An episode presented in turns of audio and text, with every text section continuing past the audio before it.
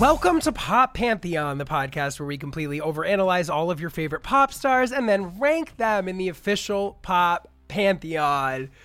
Well, girls, it's that time. This is a big moment for the show. This is part one of a forthcoming four part series on Queen Bee herself, Beyonce. More on that in one second. I want to begin with some quick housekeeping. First of all, Gorgeous Gorgeous is this coming Saturday in downtown Los Angeles at Resident. This is my new queer pop party I DJ. It is so much fun, pop extravaganza. A bunch of Pop Pantheon listeners have come out in the past. It is so great. I really hope to see a bunch of you there. The tickets for the party are going to be in the show notes of this episode. They will also be posted on all of my social media channels, which are DJ LOUIE XIV on both Instagram and Twitter, and Pop Pantheon Pod on Instagram. So go follow all of that, and please come out to Gorgeous Gorgeous. And if you do, come introduce yourself to me. I'd love to meet you guys, and I hope to see you guys there this Saturday, 716 Resident, downtown Los Angeles. I'm gonna skip the review reading thing today because we have such a meaty episode to get to, but also please leave a rating and review for Pop Pantheon on Apple Podcasts, on Spotify. The ratings and reviews really help the show get recognized by algorithms and brought up in the rankings and thus in front of more people. So I so appreciate everyone that's doing that. Please, please continue to do that and I'll get back to reading them soon. Also, get in our Discord. Discord's so much fun and this will be a particularly fun moment because I know we've got a lot of Beyonce people up in there who are very interested in Beyonce at the moment as her record rolls out. So the Discord link is also in the show notes of the episode and will be on social media as well. So let's just get into what this is. This is the first episode in four forthcoming episodes on Beyonce leading up to her new record, Renaissance Act One, which comes out on July 29th. The episodes will unfold as follows. The first, this one is on Destiny's Child. The second episode will be on the first half of her solo career from Dangerously in Love through four. The third episode will be on her self titled record in 2013 through Black is King. And the fourth episode, which will air the week after Renaissance comes out, will be thoughts on Renaissance and reactions to Renaissance. Each episode will have a different guest and I hope that this provides the comprehensive background on Beyonce as we all get ready for this new record. Obviously, she is the artist of many people's lifetime, especially in my generation. And I didn't think there was any way to break this down in any shorter fashion than to dedicate this much time to her. So, this episode, as I mentioned, is on Destiny's Child. We get into Beyonce's origin stories. We get into the group's formation. We talk about all of their music, their influence on pop, how it set up Beyonce's solo career, etc., etc. And it's a goodie, if a longy, but Beyonce deserves the time, I think. So, without further ado, here is Pop Pantheon, Destiny's Child.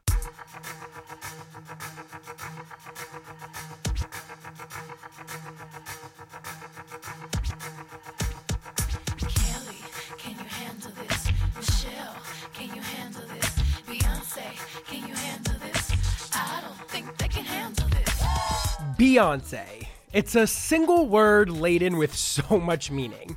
It connotes a pop star, yes, the greatest of her generation, with a storied career rivaled only perhaps by the other rarefied tippy top titans of the pantheon. But it now signals something much grander than that. Her work, especially in the last 10 years, has felt bigger than music. More a series of American cultural touchstones that rock our foundations and beliefs, challenge us and make us think and process and react, and in some instances have helped define who we are as a society. Her otherworldly conceived and performed live shows stun and amaze even the most jaded cultural consumers in a way that makes it unfair to compare them to those of mere mortal pop superstars. More akin to the godly and celestial than to Dua Lipa. Her mere presence has come to feel awe inspiring, something to stand and marvel at, an aura that conveys excellence, perfection, the best of what mass pop art can be, and yet something so much more than the word pop can contain.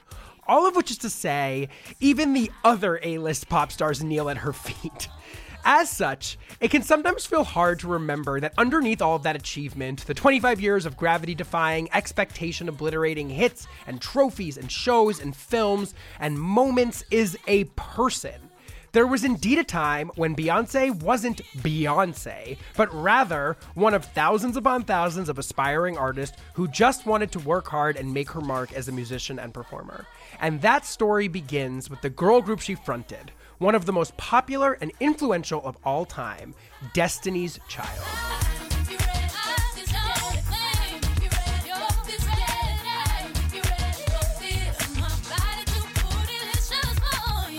Beyonce Knowles was born on September 4th, 1981, in Houston, Texas, to Tina Knowles, a hairdresser and salon owner, and Mathew Knowles, a Xerox sales manager. As the story seems to go for so many American artists, Beyonce discovered her talent for singing early in life, performing in church and in the school choir. As we dive into her career, it should be stated that from this moment to the present day, the myth of Beyonce as the celebrity with perhaps the tightest control over her public image of any in the modern era often consists only of what she wants us to know. But as the story goes, her ambition was evident from before she'd hit 10 years old, and as a result, Mathew and Tina began dutifully bringing her to various acting and singing auditions around the Houston area, where at age 8, Beyonce was cast in an R&B and hip hop girl group called Girl's Tyme, alongside two girls with whom she'd eventually launch into superstardom, LaTavia Roberson and Kelly Rowland. Girl's Tyme attracted some attention from R&B producer Arne Frager, who worked with the group and helped develop them as singers and performers. Eventually, in 1992, getting them booked on Star Search, where they infamously came in second place. Following the group's defeat, Mathew, who had always taken an interest and served as a de facto co manager of the group, decided to quit his job and manage the band full time. This was a huge monetary sacrifice for the Knowles family, which materially impacted their lives but spoke to Mathew's enduring belief in his daughter's success. He reduced the group to four members Beyonce, Kelly, LaTavia, and new member LeToya Luckett, introduced them to a boot camp regime inspired by the harsh training practices of Joe Jackson and the Jackson Five to teach them to properly perform and professionally sing and dance, and changed their name to Destiny and later Destiny's Child, based on a Bible verse from Isaiah. After booking the group as opening acts for R&B stars of the time like SWV and Dru Hill, and a failed deal with Elektra, Mathew was able to negotiate a record contract with Columbia Records in 1996. There, Destiny's Child recorded their self-titled debut album in 1998. A collection of largely mature-sounding R&B ballads, the record featured the group's signature impeccable harmonizing, but failed to take off, peaking at number 67 on the Billboard 200, but launched an unlikely number 3 hit with the Wyclef Jean remix of their ballad No No No, entitled No No No Part 2. This song stood out from the languorous, benign material of the rest of the LP with its up-tempo, harder-edged hip-hop production and Beyonce's signature nimble sing rapping style. No, no.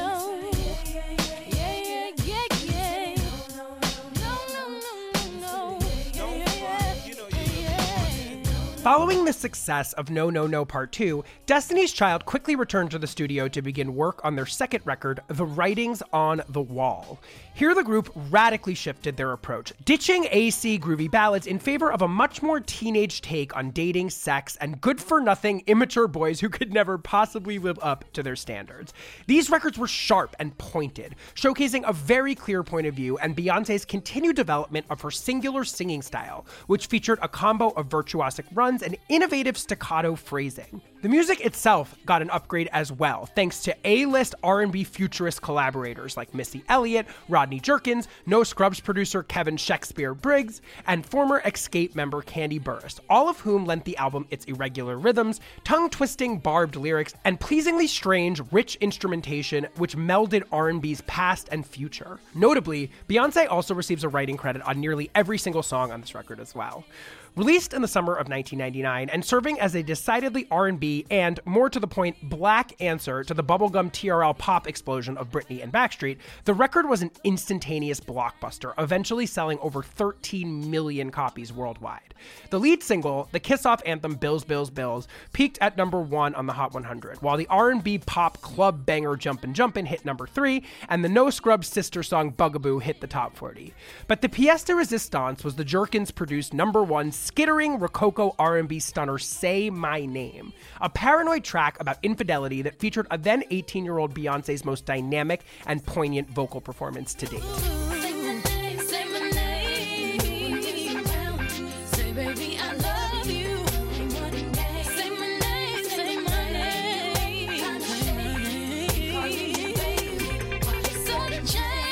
But while Destiny's Child had become one of the hottest pop groups of the moment, all was not well behind the scenes.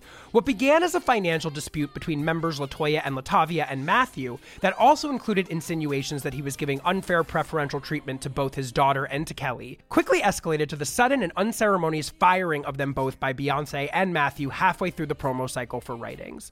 The group quickly replaced them with new members, Michelle Williams and Farrah Franklin, who appear in the infamous Say My Name video, lip syncing to LeToya and LaTavia's parts.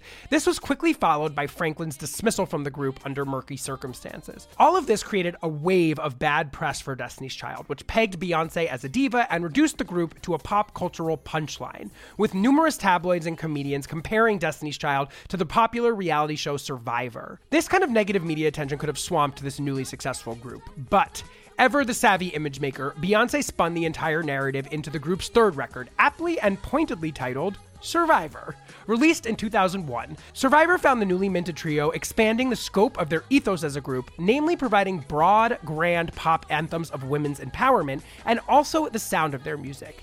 It's largely defined by its three singles the number one hits Bootylicious, an indelibly vivacious, fun Stevie Nicks sampling rum shaker that somewhat radically for its time celebrated non white beauty standards, and the girl boss capitalism as feminism anthem Independent Woman Part 1, which also appeared on the soundtrack for the Smash movie Charlie's Angels. And of course, the number two peaking title track, a blustering Baroque maelstrom of strings, drum programming, and brutal, almost operatic passive aggressiveness that directly addressed the group's recent struggles in the most gloriously petty way possible.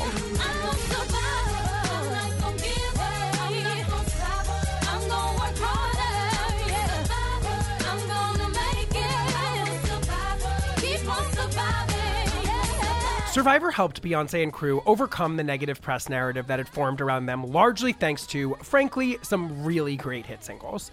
The record sold over 10 million copies worldwide and helped all three launch solo careers. Michelle released a gospel album, Heart to Yours, in 2002, while Kelly had a number one smash with her Nelly duet Dilemma and modest success with her debut solo album, 2002's Simply Deep. But of course, it was Beyonce who emerged as a true breakout star for the ages when she dropped her juggernaut debut record, 2003's Dangerously in Love, which featured four top five hits, including the number one Crazy in Love, and set her on a path to the top of pop's Mount Olympus. But in a refreshing show of solidarity, Beyonce returned to Destiny's Child following her solo success to record their fourth and final album, 2004's Destiny Fulfilled, a sexier, more grown up sounding record that featured two number three hits the marching band banger Lose My Breath and the hip hop anthem Soldier. Since 2004, Destiny's Child has reunited several times, namely at Beyonce's career capstone performances at the Super Bowl in 2013 and her legacy defining Coachella headlining set in 2018. Destiny's Child has sold over 60 million records worldwide, making them one of the most successful girl groups in pop history. They have 10 top 10 singles on the Billboard Hot 100 and four number one hits. They've been nominated for 14 Grammys and won twice. Independent Woman Part 1 is recognized as the longest running number one hit ever by a girl group, and thanks to the group's song, the word bootylicious was adopted into the Oxford Dictionary in 2005. Here with me to discuss Beyonce's origins and the legacy of the great Destiny's Child is senior writer for Rolling Stone, Brittany Spanos. Okay, so I am here once again with the brilliant senior writer at Rolling Stone, Brittany Spanos. Brittany, welcome back to the show. Thank you. Thank you for having me. I couldn't be more excited to have you here to kick off what is a pretty monumental moment in Pop Pantheon's history. this is a topic that not only like the fan base has obviously clamored for for the run of the show. I'd say it's one of the three artists that most people obviously want to hear episodes on, but I think this is kind of the artist of many people in our generation's lifetime. There's no artist that I feel like has been able to maintain our interest and who we've been able to watch grow and been able to define so many different periods of our existence. That was one of the more moving things to me going back through all of her work was like she has been present in various forms at once as the same artist that she's always been but also as someone who's really evolved and deepened her work throughout the last 25 years and it's going to be really fun i think with you to go back and revisit and try to like remember what it was like to experience a Beyonce that wasn't necessarily the Beyonce, the lionized queen of popular culture and of culture more broadly that we know her as today. You know what I mean? Yeah, for sure. I was um, also very struck on this listen through of the way that she has been sort of exploring the same themes in her work from different angles. Obviously, it's not always been the same, but there Yeah. were so many recurring themes that I experienced listening back through all of her music. And some of them just to sort of like put them on the table to begin with that I think are really interesting. And it's like I was just talking to you off mic a little bit about Lemonade. I almost can't even think about Lemonade anymore without thinking about the fact that Beyonce has been exploring these notions of monogamous love, of conventional sort of heterosexual gender roles, how they're balanced, how they're imbalanced, how being a feminist can exist in tandem with also being almost like a very sort of traditional woman who enjoys almost conservative gender roles within her relationship mm-hmm. in a lot of ways. And then, of course, infidelity has been a theme in Beyonce's work that's very prevalent in Destiny's Child. Yeah, I, I think like when you think about the evolution of her work and why albums like the self-titled and lemonade struck so many chords and also are seen as the kind of peaks of her artistic growth of her career of something that marked a new era of beyonce very, a very specific new era beyonce is because there was so much of a, a battle of power and powerlessness and so much of her music and so much of these like struggles of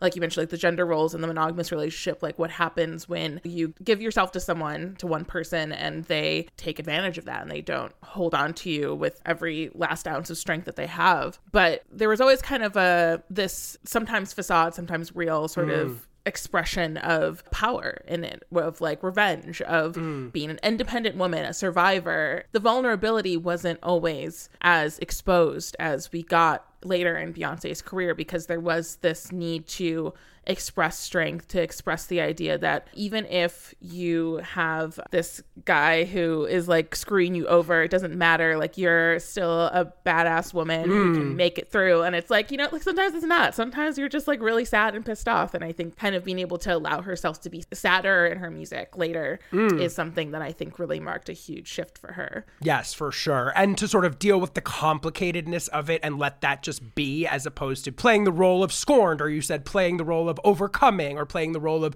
disappearing into wealth as a form of revenge or as a form of power, which is another thing she returns to quite a lot the sort of intertwining nature Yeah. of wealth and feminism and wealth. And later in her career with Jay, wealth accumulation and monogamous love is another huge continuing theme that she comes back to a lot. and that's a big part of the myth making too right is like becoming the beacon of overcoming and the beacon of like mm. strength in every single struggle that you face and strength in every single hurdle that you have to jump over creates the grecian roman ancient goddess of beyonce that she is and and projects on stage you know when you combine that messaging with what she literally is like as a physical anomaly of a performer Right. um which is like you know its A own you perfect description those- of her, yes. yeah like when you combine all those things you get this character this person who feels like so otherworldly and so of another dimension and Mm-hmm. Yes. so of course that like has built what our image and the myth of beyonce is and who we want her to be and how she can persist beyond that and i think that's kind of a good reason and a big reason why the coming of the vulnerability Mm.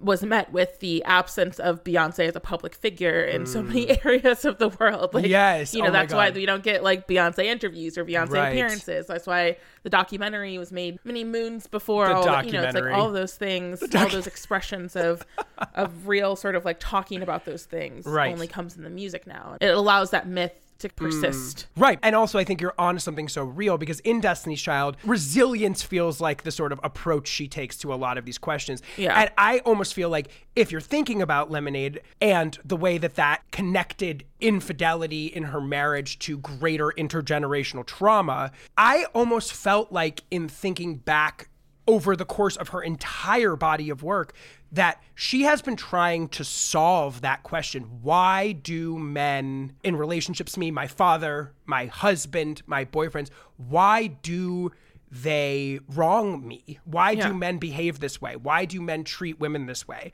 I feel like that has been, if not the central theme, at least one of the main central questions at the center of Beyonce's work, starting right from No No No, her first hit, which is essentially Yeah. playing with the idea of like, is this man good enough for me? Can I trust this person? Are you stepping to me? Whatever it is. She has been attempting to ask and solve that question in some way through every single piece of work she has ever put out. And it started here with Destiny's Child. And that is a very moving thing to think about her Yeah. work as kind of like one long pursuit of that and the Lemonade providing some sort of resolution to 20 years of that. The why men question. Why men? Why men? The story of Beyonce. That's going to be my biography of her. On a lighter note, it was such a fucking blast to get to go back through this Destiny's Child music because she was also an incredibly innovative musician and pop performer from the jump, which was one of the best Yeah. things to remember. I think Beyonce hasn't gotten her flowers as a true genius and innovator until the last 10 years swing of her Yeah. career. And it was very fun to go back and revisit this and how innovative these songs were, how innovative her vocals are, how innovative her intonations are.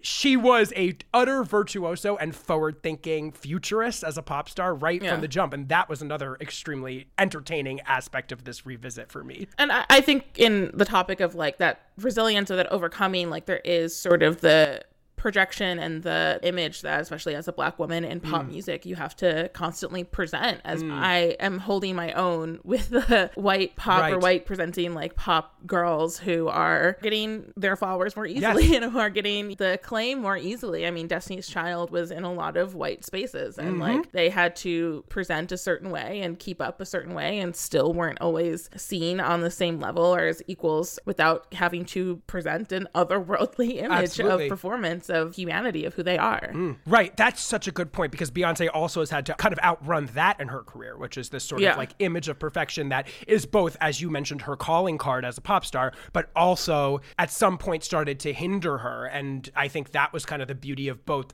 self titled and Lemonade has been the way that she's found to sort of strip some of that back and to present a raw image of herself. But I think Yeah. what was so amazing to me also is yes, the manicured nature of Beyonce was very present, and of all the girls was very present as Destiny's Child. And as you said so astutely, they were often operating in very white spaces, especially in that time period. I mean, the other major pop stars that they were competing with, more or less, were like Britney and Christina, a lot of more white presenting pop females. But what was also so great about this, and I think also sort of threads Beyonce's whole career together, is they were very proudly black in their music, Yeah. in the way they presented. Yes, it had the patina of perfection, of course. We know that that's Beyonce's thing, but she was a very proudly, squarely black woman, Yeah. R&B artist, someone that nodded at black musical traditions from day one on every record through Destiny Child, through the solo career in various ways and in deepening ways. But I thought that that was also very striking to me listening back to this and remembering, as you mentioned, the context that this was all in, that they were black women that really represented black women. And I think Yeah. they took that very, very seriously. That was part of their mission statement. Yeah. And I mean, my thing with any great pop artist and any artist that rises to the top of the heap, they are historians. Like they're mm. Nerds about this. Every great pop artist knows their history. Like mm-hmm. you can tell the difference between a pop artist who has studied the history of what they are trying to do well beyond the specific music they're making, but the history of what it takes to be a success, what it takes to have relevance well beyond the quote unquote prime that the industry gives, especially for women and especially for women of color. And Beyonce is someone who has studied up. And like you see that in everything that she's done, not only as a member of Destiny's Child, but you see that in every solo solo performance, every award show performance, like who she had honored when she was young, like aligning herself with people like Tina Turner and Aretha Franklin and Mariah Carey and Prince and Michael Jackson. You know, she was someone who was like in the thick of it early on. She wasn't like, okay, I'm only gonna be next to the boy bands who are Right. also really popular right now. She's Right. like, no, no, no. Right. like, Right.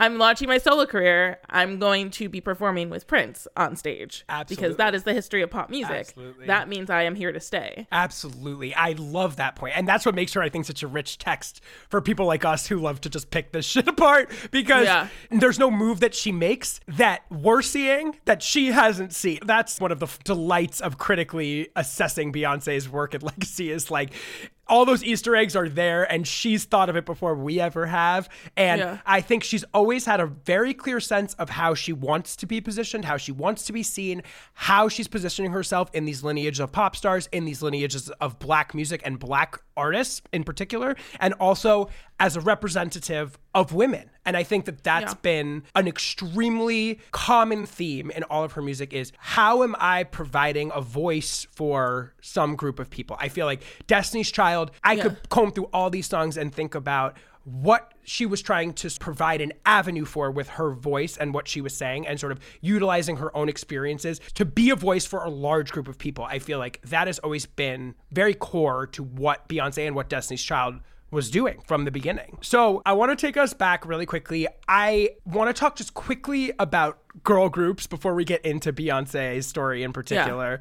We did an entire episode on the Supremes. So if you want a very detailed rundown of that 60s girl groups, what the aesthetics were, what kind of music they were making, how they presented themselves, I think that's an interesting episode for you to revisit in preparation for this. But my first question for you, Brittany, is can you talk just a little bit historically in American popular music and specifically with black and R&B girl groups, how have they operated, what kind of music have they made, and how have they presented themselves in the pop landscape? In the way that Destiny's Child presented themselves, like the words that we brought up, like perfection and kind Mm-hmm. of this manicured, polished look, like that was so much of what the history of the Black American girl group has always been. Like that has been the presentation that has been necessary to and go beyond the idea of like race records of being not universal enough. Like there was this idea that being a Black artist generally was not going to be universally popular or marketable or fashionable or make money for labels or make money for the industry. And so you really had to present yourself as perfect as possible, as mm-hmm. polished as possible, as quote unquote white seeming as possible, so mm. that white audiences didn't feel offended or didn't feel like they were seeing someone who's too hypersexual. They weren't seeing like these like rowdy blues women who had questionable morals and drinking habits mm. and had sex with everybody. Like mm. you were getting women who had perfectly flat iron hair, who wore these button down, like beautiful outfits that covered up and weren't too offensive. Most of them very slim bodies and, you know, mm. started from the Supremes and Dreamgirls, like, you know, like,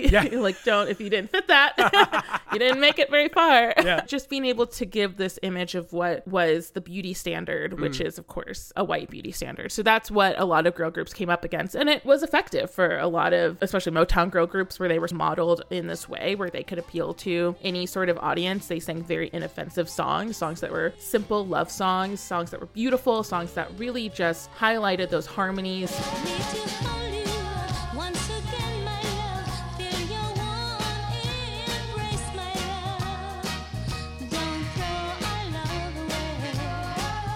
They were not doing what the rowdy blues women were doing in the decades prior. This like manicured image, this very uniform image. Three women matching. You don't need to know who is who. There's like maybe one star if you're Diana Ross, and like right. everyone else, you're just matching. You look like just perfect copies of each other. Mm. Yeah, as you're talking, I'm sort of thinking about the sort of sanding down of the edges, the ways that a Yeah. lot of, especially these 60s girl groups, 50s and 60s girl groups, had to present essentially glamour and maybe even a white person's version of glamour. And as you said, a white mm-hmm. person's version of beauty standards. And weren't necessarily free to explore the more jagged edges, the raw side, as you mentioned, of sort of blues music. They presented a version of R&B that was inoffensive, perfectly made. I mean, those Holland, Yeah. Dozier Holland songs and Ashford and Simpson songs are just utter pop perfection. And as you said, simple love songs. You keep me hanging on. Where did our love go? Dancing in the streets.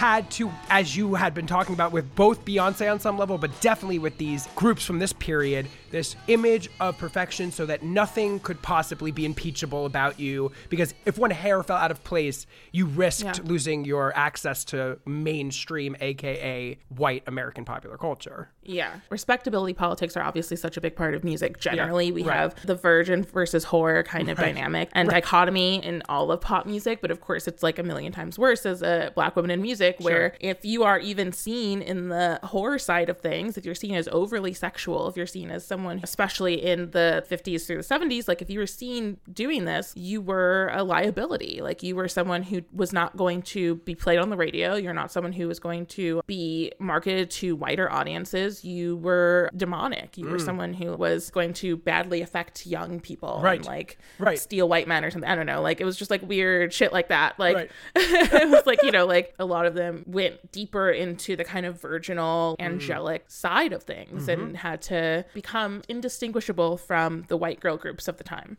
But many of these girls were much better singers, so they did a lot better.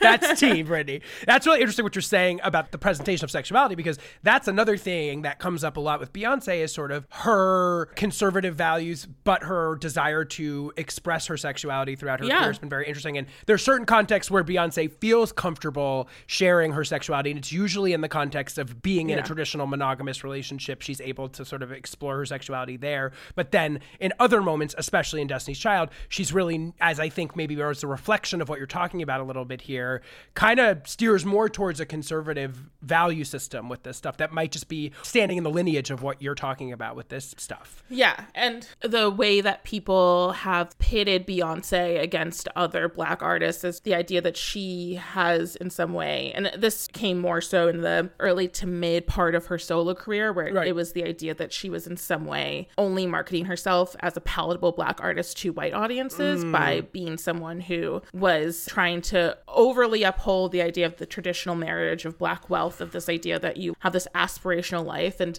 I mean, it's all the same things, right? Like that were happening decades prior, but it's the idea of her being a light skinned black woman too, at the helm of a group of dark skinned black women. Like that was the mm. other thing. Her being the breakout star, her having the more so traditional features on her face and on her body that seemed to make her maybe more palatable to non black audiences generally. You know, mm. like that's the other dynamic. Right. And the same thing with Diana Ross. There's a lot of levels and layers to those things. So, how does what we're talking about here about girl groups historically inform the wave of girl groups that Destiny's Child sort of appeared at the end of, which was this early and mid '90s Yeah. boom of black R&B girl groups, largely huge in the R&B world. Some crossed over more squarely into pop. I'm talking TLC, En Vogue, SWV, Xscape. Can you talk a little bit about how those girl groups operated and Yeah. how they were either informed by these earlier waves and threw out some of the rules and adapted it for that time period. Yeah, I mean, just to like bridge those eras together, Yeah. I mean, we really have to thank and give so much appreciation to the black women of the disco era Right. who helped change so much of how black women presented themselves on stage and musically. Donna Summer,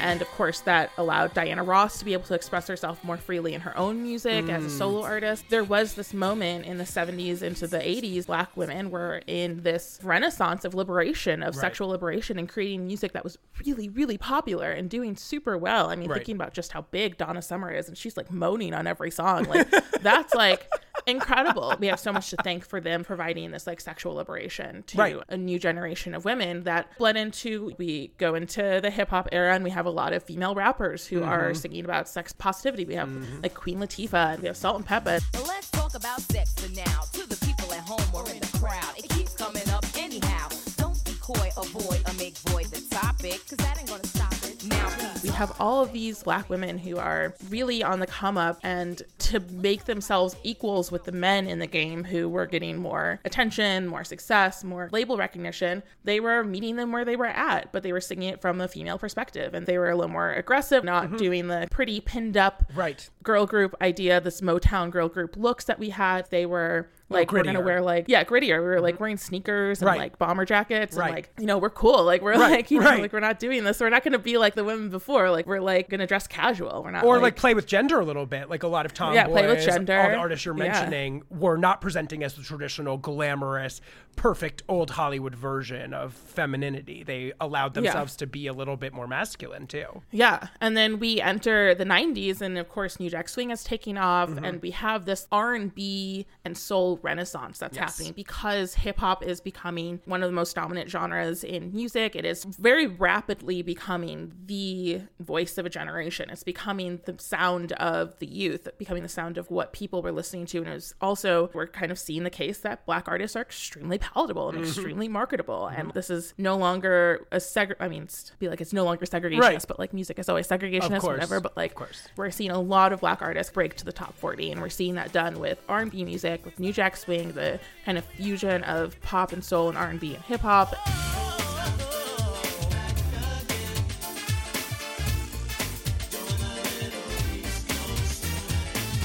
We're just seeing like a complete renaissance in the power players in music becoming black artists. Mm. And so, of course, there are always pop groups, there are always groups, their vocal groups just always do well and everything. Sure. Um, so I mean, and we have the boy band waves of the 70s into 80s with like Jackson 5 and New Edition, and of course that bleeds into the 90s with like Boyz II Men, and of course there's always going to be the female counterparts to a lot of these groups, and we have TLC,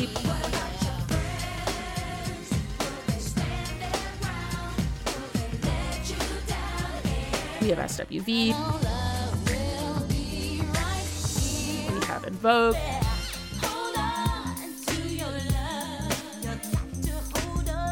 we have all these groups that are making music that's not necessarily bubblegum pop in any way like you know their music is r&b it's hip-hop there's rappers in the group they're doing the same thing as maybe slightly older artists and the people that they looked up to and doing it in their own way so much of it reflecting sex positivity mm-hmm. and that was such a big part of all of this music at that time is like we are evoking this idea of the Salt-N-Pepa like safe sex and Right. all, you know it's, it's just like a big part of it And TLC, I think, being one of the most Yeah. fascinating groups in this alignment, especially when you're Yeah. thinking about precursors to Destiny's Child, because they were all gorgeous and so cool. And I mean, I worshipped all of them growing up, but Yeah. they were so around the way. Yeah. They were like your homies that you wanted to hang out with, which was really interesting. Yeah. En Vogue was more of a throwback, I felt like, to sort of more of the glamour of uh, Supremes or something like that, but done over in the hip hop era. But they were still singing about free your mind and black revolutionary yes. topics. There was more and- liberation Yes. all of that.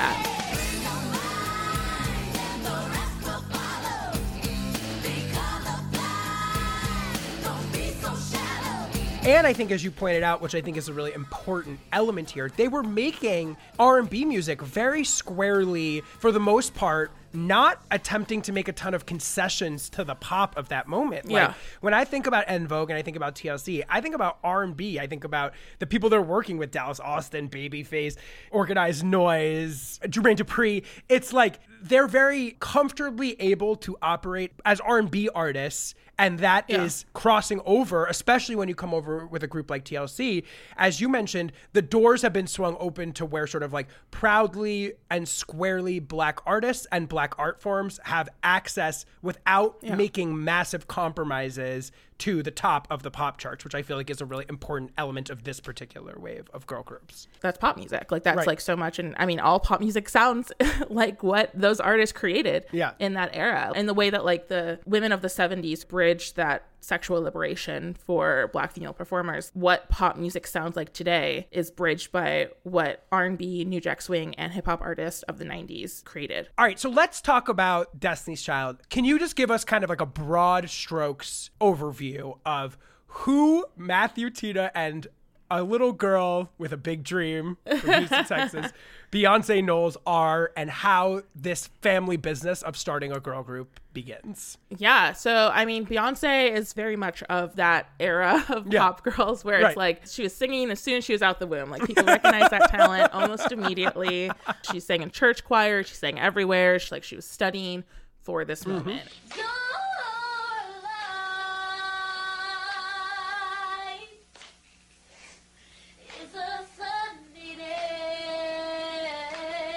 She came from family was like pretty middle class. Like her mom owned a salon, and her dad was a, a salesperson of some kind. Mm-hmm. And like she had her sister Solange. They just kind of were getting by in Houston. But of course, Beyonce is this little budding star who's doing dance classes, who's singing everywhere, who's very clearly on a different path. Mm-hmm. There's a higher path that they have realized that Beyonce is gunning for. And that's the order it comes in. They realize her talent. It's not like these are the dreams of the parents that get translated onto the kid. The kid's talent is informing this direction that they're taking as family. Yeah, I mean, with, with any sort of element, I feel like the, I feel like something to like couch this in is that with the Knowles, yeah. I feel like we only know a well manicured, perfect story. Beyonce is nothing, as you said earlier, if not a myth maker. She has made so- myth. Listen, as far as we know the story, this was Beyonce's goal. Right. The messier part of it that we'll get to is like very much it becomes a goal that her father overtakes in a lot of ways. Right. That's not a, a secret part of it, but at least from the inception of it, it seems like this was very much a Beyonce driven thing. And I you know, I honestly I would say that's mostly true. Like I feel like I mean, it's obviously true that she is like Yeah. the most preternaturally talented human being right alive. right that but i mean like I, I think like in terms of it being like her driving force of like this Yeah, is yeah. what i'm doing. Like i would say that's majority true. Like i think Right. there is a little more probably of like Mathew early on Mm-hmm, than i think like is often discussed. But yeah so she's very early on driven to become a musician. So she ends up like auditioning for girl groups and i think she's doing like auditions generally as a child and finds herself in a group called Girl's Tyme. And they end up auditioning for star search and not getting through. Your challenges are a young group from Houston. Welcome Beyonce, LaTavia, Nina, Nikki, Kelly, and Ashley, the hip hop rapping Girl's Tyme.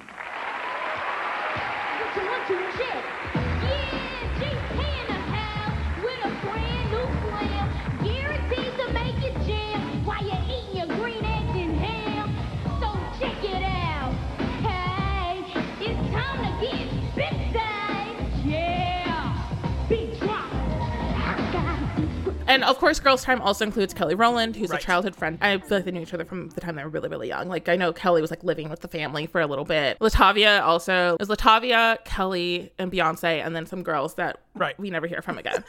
Where are they now? but at that point, after Star Search, that's when Mathew takes over. Right. And, like quits his job, right? Quits his job. Yeah. That causes like, a lot of like family issues. Right. Mm-hmm. It's like a big deal that he has quit his job. They go from doing fine to not doing fine because there's no guarantee that like Girl's Tyme is going to do well this. Right.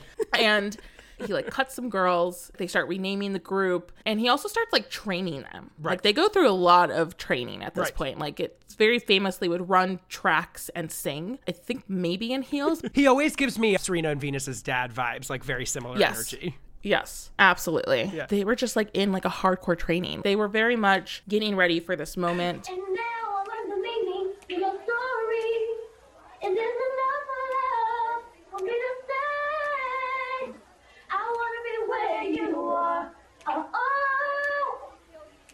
I wanna be where you are. And they end up changing the name, and it's like a Bible verse or something that they end up going with like Destiny, Destiny's Child eventually for the name of the group. It takes them a while to get signed. They have an early deal with Elektra that ends up falling through during Yeah. this mid 90s period. Yeah, and they eventually end up with Columbia, Right. Which is the label that Beyonce is still with. The group at this point is the four Beyonce, Kelly, LeToya, and LaTavia. LeToya is added sometime during the name change, like sometime during this point where like Mathew's taken over. The foursome is established before they're signed. Like in this era when they're getting signed to Columbia, is it always obvious that Beyonce is the lead singer and star of this group? Like, is that how it's being positioned? I'm assuming so, like especially because her dad's the manager. Right. There's an idea that if your dad is the one taking over, I'm sure that gives you a little bit extra treatment. But also, I mean, she's Beyonce, so that's she's the other part of it. Beyonce. Yeah. And so I feel like that it's pretty obvious that they Right. needed like some sort of leader or like the person who took charge. Right. They're modeling this more on the Supremes model than on the TLC model. This isn't like the Kind of, yeah. This isn't like a threesome where everybody plays in equal parts. This is a foursome where there's one clear point of the triangle. Yeah, it seems clear that the Knowles were the driving force generally of this group. Like obviously Mathew and Beyonce as like a partnership, and Tina designing the outfits. Of course. It was a family business. Yeah, as a family business, and it was the Knowles family business. know, and of course, Kelly gets grandfathered in through Right. close friendship. And Didn't famously Kelly have like difficult family life that caused her to essentially be like a Knowles sister, more or less? yeah, I mean, that's the thing about it, too, is just like how close Kelly and Beyonce have always been. Right. All right. So they get this deal with Columbia and they put together their 1998 self titled record. Talk to me a little bit about this album. I want to obviously zero in on the sole hit from it, which is a remix of the song No, No, No. But in terms Yeah. of like the sort of girl groups that we were sort of positioning this within in the 90s, how does this record sound? What do they sing about? What is the vibe of this album? Yeah, I had listened to this album in a very long time. Like it's like a very sexy R and B. Mm-hmm. Like it's very much like slow jam R and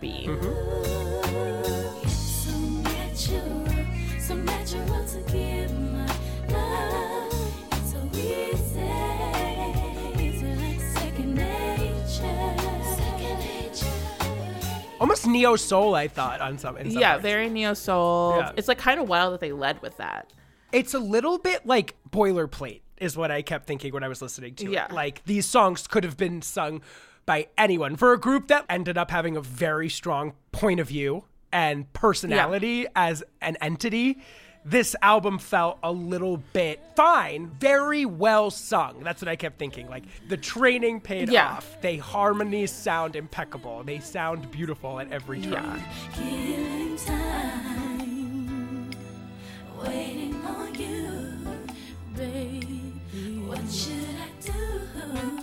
Right. And I feel like maybe it made sense from a label perspective and production perspective because ballads did very well. Right. R&B ballads hit number 1 in a way that we may never see again like in our lifetime. Sad to say. I think maybe it doesn't make sense now because I can't imagine any of those songs taking off at this Yeah, point right. in pop music or taking off in the way that so many other Destiny's Child songs like what made those other Destiny's Child songs so successful is because they were so fun. Yes, and sharp and lively and like direct and Yeah. hit you over the head. There's nothing subtle about those Destiny Child songs, whereas these all feel sort of like Yeah. they're just sort of there for the most part. they're there and they're pretty inoffensive. Yeah. Like they're just kind of Totally. Here you go. Here's some ballads. You like them? Well, it's missing the operatic bombast. I mean, Destiny's Yes. Child songs are bombastic at their core, always. This album is not bombastic in any way. So, Yeah. this record doesn't perform particularly well when it's first released. Its fortunes are turned around when one of these boilerplate ballads called No, No, No Saying no, no,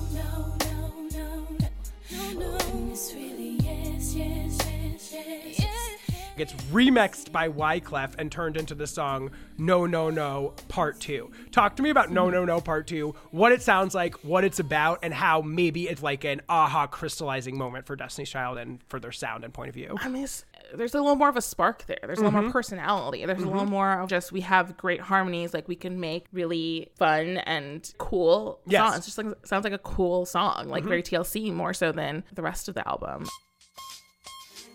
This is the remix. The Jeeps pump this new remix. Uh-huh. This is the remix. Radios play this remix. This is the remix. The clubs bump this remix. This is the remix. Refugees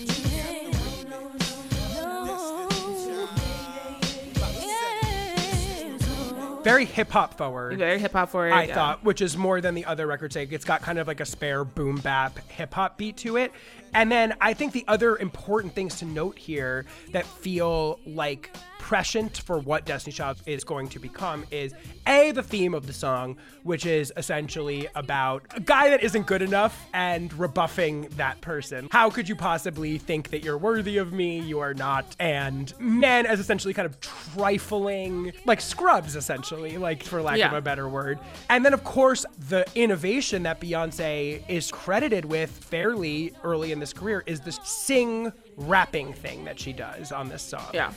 You keep acting this way, you're gonna lose my love. I ain't got no time to play, better hurry up. Cause every time I come around and cruise around your way, I see you on the corner, but you don't know what to say. When I walk up to you, baby, you seem so shy. Never had a girl like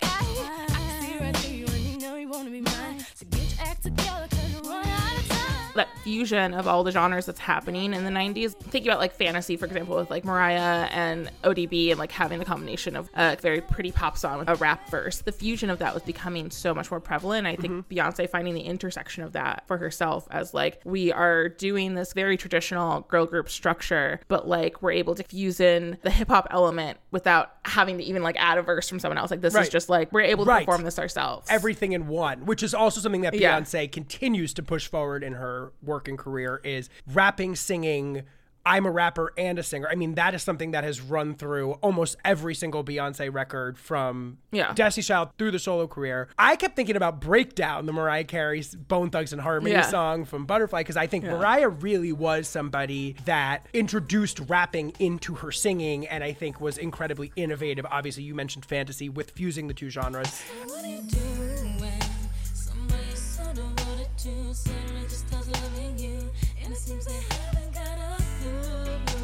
another person that came to mind for me a little bit was Mary J in terms of being Mm-hmm. essentially a classic R&B singer but someone that very squarely placed their aesthetics in hip hop culture.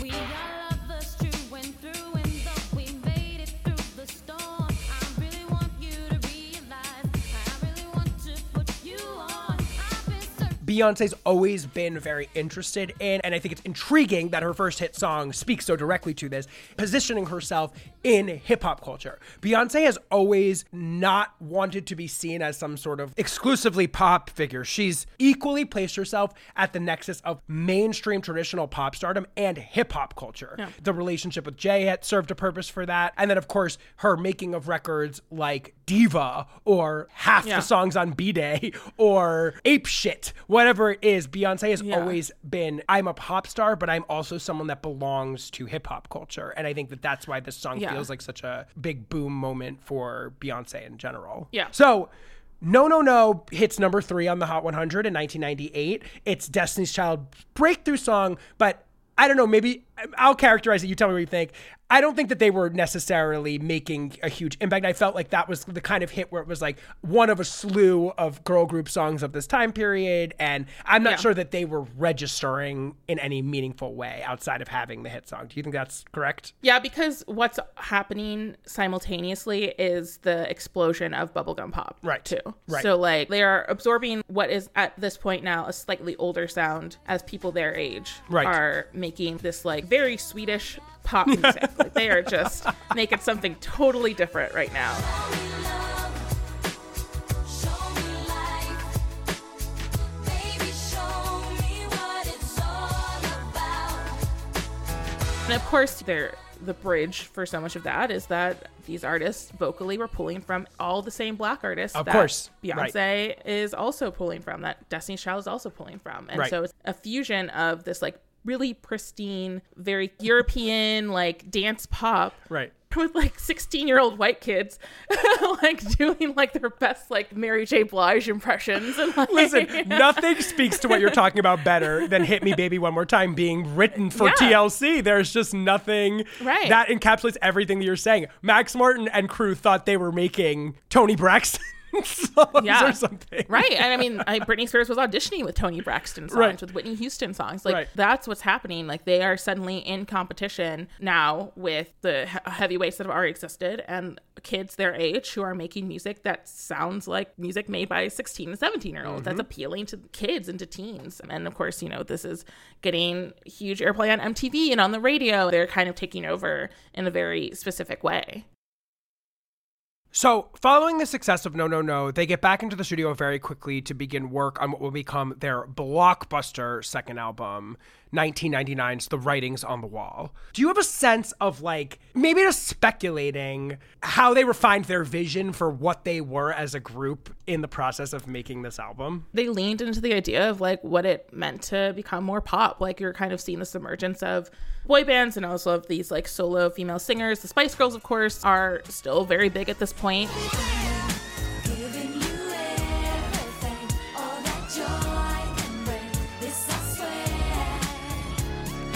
And to think about like what's happening across all of those, like these artists were just again like making like really fun mm-hmm. songs, and Right. that's what the kids loved. And so I think there was a way into that where they could still make music that was very unapologetically pulling from the history of black music because also again these artists were also doing the same but Yes. Make it really fun and kind of still have those same themes and make it sound like kids their age are making it Right. because the first album sounded very very Yeah. much older so how do they go about doing that? Like who do they pick as collaborators and what is the point of view that Destiny's Child develops in creating these songs? yeah i mean i think it's a lot more of that like confidence of they obviously will later have independent women but they have this like very independent men ain't shit they can't pay my bills like they're cheating on me they're not worth right. it and being this unified front of these angelic harmonies while kind of singing about just like how trash men are Hey ladies, why is it that men can go through us all? Why is it that we just decide to keep holding on? Why is it that we never seem to just have the strength to leave? But he's got to go, he's got to go. they have dark child Rodney Jerkins my queen Kandi Burruss Yes, does of course. We're going to need to discuss my boy Kevin Briggs, She'kspere, Yeah. I don't even know how to say it, who had the hottest 1999 and 2000 ever, and then proceeded to what? Disappear from the face of the earth. That's the investigative podcast I need to see is what happened to my boy yeah. Kevin Briggs, who produced Bills, Bills, Bills, Bugaboo, No Scrubs. It makes me ill off of No Strings Attached. Like was just Yeah. out here killing the game and then just disappeared. Anyway, we'll get back to him in a second. yeah what happened to him So, No Scrubs had come out in February of 1999. I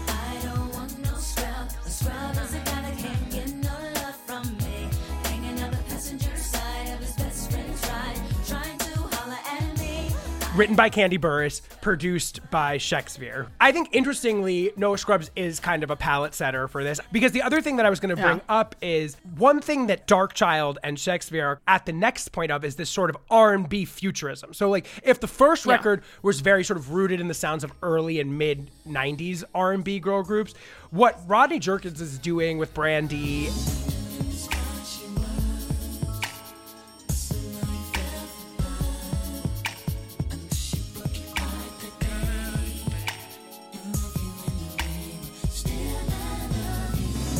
creating songs that are utilizing synthesizers and electronic production Yeah. elements to bring the vibe and ethos of R&B into a futuristic almost electronic setting. These are songs that are made electronically. They're not made with like drum machines. They're made to sound almost like cyborg-esque synthesizers and irregular rhythms. Other producers are doing this in this era too.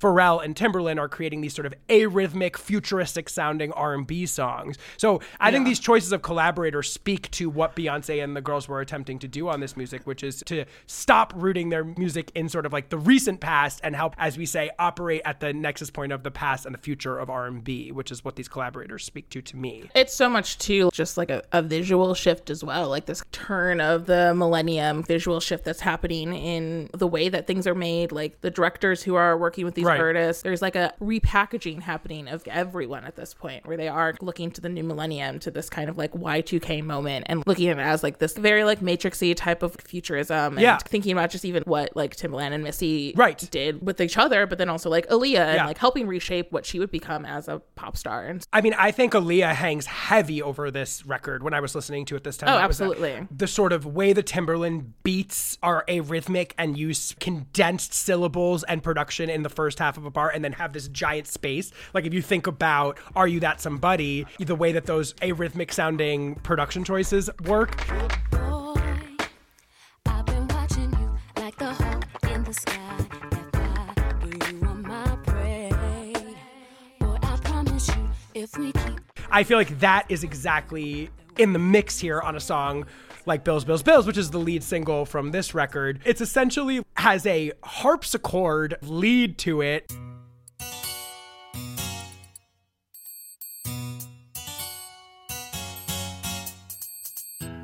And then this very Yeah. like, arrhythmic stutter, pitter, patter rhythm.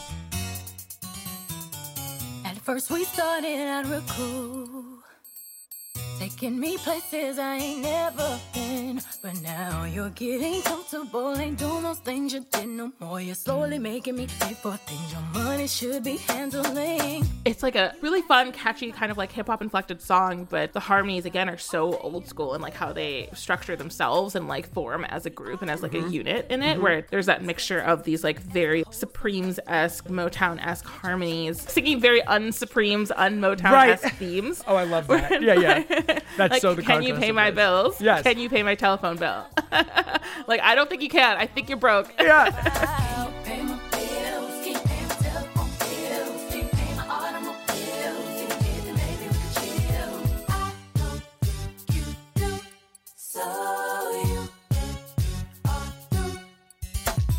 Which is so funny because I kept thinking to myself, listening like lyrically to this song, what are the politics of this? Like, is the message Yeah. of this song essentially, I would only be with a man that could support me financially? Is that the message here? I guess. Right. Yeah, I feel like it's like, you know, I if you can't help me do this, I will just take care of it myself. Is what Right. I always got from it. Right. But like, do you get the impression that if the guy could pay her bills, that would make her more apt to be with him? Or do you think she's just sort of like using the euphemism of not being able to pay her bills as a larger point about him being a loser? Yeah. I mean, it's in the Scrubs pantheon, if you will. Like Right. it's like the Bugaboos, the the Scrubs, they're all kind of the same guy, right? Like they're ah! like they're not with it. They can't Right. do much for you. Right. They're kind of just hanging on. And the other, which I know you're going to appreciate, which is like such an incredible Destiny's Child trademark, is the campy background harmonies. And then you asked to use my car. Car.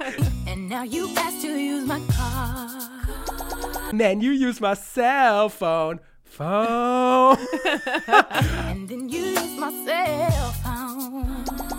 Those are the perfect representations of sort of these like pristine Supremes esque harmonies, but like with these almost Yeah. like ridiculous Y2K millennial topics thrown into the mix. Which is like really a big part of what separated Destiny's Child from other vocal groups of that era too. Is like it is a very like old school way, but they were doing essentially what like a lot of the female solo artists were doing at the time, like the big hmm. runs and fleshing out these songs with background harmonies, but Right. also like you have like these big moments of huge vocal bombast and runs. The boy bands weren't doing that as much. Right. Girls were not doing that. there was like a virtuosic vocal Yeah. performance going on here. What I love also about the aesthetics of this song is sort of the contrast between smoothness and jaggedness, the way that they elongate. Can you pay my bills? Can you pay my telephone bills? I'll pay my bills, keep paying my telephone bills, keep paying my automobiles.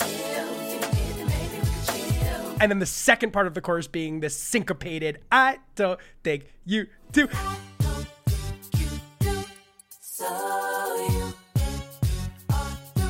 There's a lot of texture and Yeah. layers and contrast that creates a lot of like the bombast and the sort of dynamic fun of listening to it. It's like you never know what's coming next, and there's a real tension and release to it that I think is what Yeah. one of the things that makes it brilliant. And the last thing I want to talk about with Bills, Bills, Bills, which as we know goes on to become a number one smash and really is the establishing Destiny's Child hit, is Beyonce's relationship to money. I was reading a retrospective review of Writing's on the Wall in Pitchfork, and the writer Katherine St. Asaph, I think is her name, said mm-hmm. Beyonce in particular would develop this theme at length throughout her career. Money as a weapon wielded by and against women, which I thought was like just Yeah. an interesting theme about this because I do think this is something that Beyonce does return to quite a lot in her music is what role does money play in gender dynamics? And that's why I was mm-hmm. trying to kind of needle at you a few minutes ago, which is just like what is she saying, I guess, about women and money and the power that money plays in a male female relationship in the context of this song? it's very much the theme of independence is like it runs through like the idea Right. of aspirational wealth of having your own financial security in so many ways like even before she calls herself a feminist and before she kind of takes on those political views that is what her politics and her feminism are is like the idea of female financial security and how Mm-hmm. that's used against and you know women are able to wield or have it wielded against them. And you think of like songs later like Sugar Mama where Right. she's the one who's having the Yeah. financial say Right, in the right, relationship. right. Mm-hmm. Upgrade you, yes, that, that one where she's not only am I a power player in this, but I can also help you become a power player in the way that I am. and yet at the same time celebrating traditional gender dynamics because at the same time she wouldn't be happy this song seems to make me think with a guy that didn't earn money so i think that that's Yeah. the dichotomy of a lot of beyonce's gender politics are evident on this song which is like yes independence is important and women achieve independence through wealth but also that men should be a certain version of traditional masculinity, which includes them also being breadwinners and having money. Otherwise, she's not paying attention to them. So both Yeah. of those things are really on display in this song. I feel like. And I wonder how much it's related to a lot of that intergenerational stuff. Like, Yes, I feel like right. that's something that for a lot of millennials and for people who grew up with this era, like there was so much thought and like consideration of what does it mean to have that financial independence and stability. I think for our parents, they were the first generation of women who were able to build that for themselves Right. and like were able to make decisions that their parents couldn't Yes. make, that their mothers and grandmothers couldn't make. And so we saw that affect them and how they made their decisions about how our families moved and like what that would look like. All right, so that's the first of four huge hits from this record. The other three being Bugaboo, Jumpin' Jumpin', and of course Say My Name. So are these other three songs emblematic writing on the wall songs sort of exploring similar themes and let's talk about each of them. Maybe starting with bugaboo which is the second Yeah. single. Yeah, I mean, like again, like there's this like creation, this new invention of language at this era of like how to call men who suck like different names, like, you know, like i like, love it's that. just like how do we create more words to talk about the ways that men are failing us? right you a bugaboo, a bugaboo. I wanna You know, Bugaboo, very similar, very kind of again like a guy who's not really good for much, and annoying and very irritating also on top of it all very annoying, very irritating, Mm-hmm. just loser, just general loser vibes. So what? You bought a pair of shoes. What now? I guess you think I owe you. Oh, you. Don't have to call as much as you do. I give 'em back to be through with you. So again with the money thing just because you bought me shoes doesn't mean that I'm going to be with you. There's always this feeling of like, what role are men attempting to use money to wield power, and how is she throwing it back at them? Jump and jump in, ladies leave your man at home. Club is full of ballers. You know, you could get someone richer at the club, like Right. if you leave your man at home. Like there's a lot of themes of like getting to a higher place by like, monetary gain.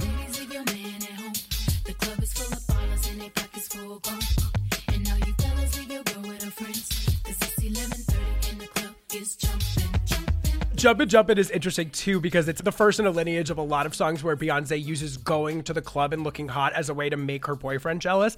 She returns to this Yeah. in Freakum Dress. She returns to it in Jealous. It's a theme that she goes, I'm, My yes, favorite kind of Beyonce song. Bugaboo also contains some of the sing rap signature Beyonce things, Not hot. Then when I'm blocking your phone number, you call me over your best friend's house. which makes me wonder. Another question I wanted to ask you is what role is Beyonce playing in creating this music? I mean, there's a lot of controversy and swirl that has Yes. whirled around Beyonce throughout her entire career about her taking credit for things that potentially others are doing in the creation of her music. Right. She has a writing credit on Yes. every single one of these songs. What do you make of that? Beyonce has a writing credit on every single song that she has put out, except for the ones on the first album. Yes, I think. exactly. And from a standpoint of most pop artists, that is just a tactical thing to do. Like that Mm-hmm. is just the way that you are able to profit off of your own music by getting the publishing rights to the music. That is the way that you will be able to profit off of your number Right. one singles. Like that is Right. just like pop 101. There's a lot of controversy over does Beyonce write songs? Mm-hmm. Is Beyonce involved in the studio beyond performing and singing the songs? And I mean, that's not just because she's Beyonce, that's just the way people looked at pop music at Sure. that time. There was, of course, with this like huge wave of these young pop stars who are, again, very bubblegummy and kind of pure and like teens and presenting a very specific image in contrast to the other images of music at that time. Like you think mm-hmm. of like new metal and the wave of rock music happening at that time, mm-hmm. this post grunge era of authenticity politics in music. They were seen as extremely inauthentic and seen as not as serious artists. So Beyonce is getting this as much as every other pop artist at the time is getting this, and every pop artist since has gotten because Sure. you are not writing your own songs, you Right. are to not be respected. That's still a thing that exists in pop music. Right. I personally, and having interviewed like songwriters who have worked with her, and I think this has become a bigger part of her writing strategy and the way that she makes music. I interviewed Sia years ago, and she described Beyonce as sort of like Dr. Frankenstein Right, almost with right, music, where she right. will have all these writers working together. She knows exactly how to piece together the best parts of everyone's songs. Like Mm-hmm. you think of like Hold Up and how, you know, you have Father John Misty and Diplo and Ezra Koenig on Yeah. there, but like none of them work together Right. on any of it. And like the AES, they didn't know they were all going to be on the same song together, but it's because she has this way of knowing like, okay, like, well, this line really works well with this melody Mm-hmm. and this other part of it, or like this verse is really good. So I think that's always been the way some of the best pop artists have always worked is that they know really well how to construct the song with it. I don't get vibes that Beyonce is pen and paper. And she's never really touted herself as that, but she's very smart and very good at being this producer of it, of like a, a vocal producer, uh, a melody producer, of knowing exactly how to make the best structured song. And I think that's where Beyonce lies in it. And I don't think that's any less than what other songwriters do. I've always said editor in chief. I think she's Yes. the Anna Wintour of her music. She's not doing the styling, she's not taking the pictures, whatever. But I think Yeah. she comes up with the vision for these songs. She comes up with the direction for them. She, as you said, she pieces them all together. She knows how it should look and sound.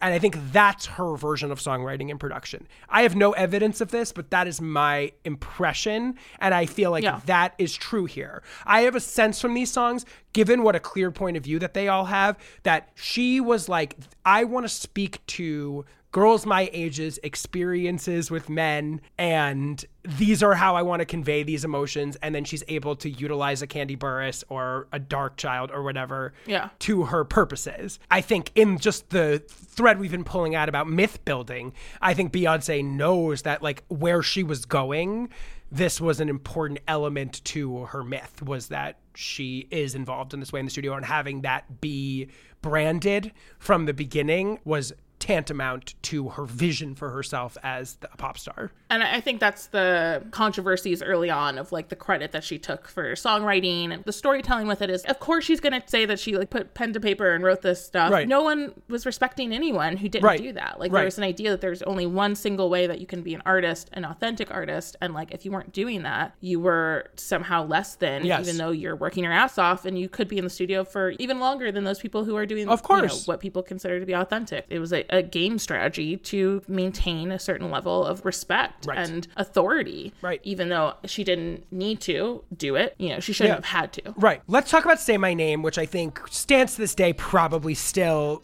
I mean, they have a lot of memorable hits, but I still sometimes Yeah. think of this as their signature song. This song is an absolute marvel on numerous levels. One, obviously, we've talked about this sort of futurism, stuttering staccato production from Rodney Jerkins, led by, interestingly, like a Spanish guitar line over this stuttering beat and these sort of dramatic string sections.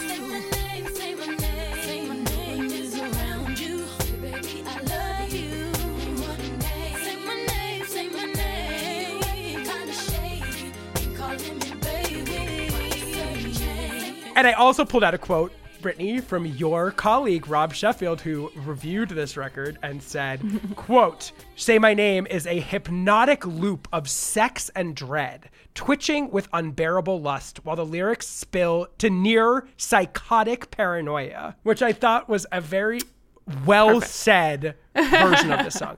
This is Yeah. an important song for us to talk about because it is the prototypical Beyonce infidelity anthem. Yes. Talk to me a little bit about just generally what the theme of Say My Name is. Uh, it's really just being underappreciated. Like it's Right. very much say my name when no one's around you. Say baby, I love you. Like it's Right. like show that you appreciate me in times that you don't think it matters. Like Right. say it all the time. Right. This is a very much and again underappreciation is a big part of a lot of the music too. Is like you're being undervalued by the person who you love the most, and so that's sort of like a, an underlying theme that she digs the most into later with Right. Lemonade, Right. and this is the jumping off point for a lot of that. A little more vulnerable than a lot of the other songs from Destiny's Child Right. canon. Being lied to almost also then being underappreciated. She says, What is up Yeah. with this? Tell the truth. Who you with?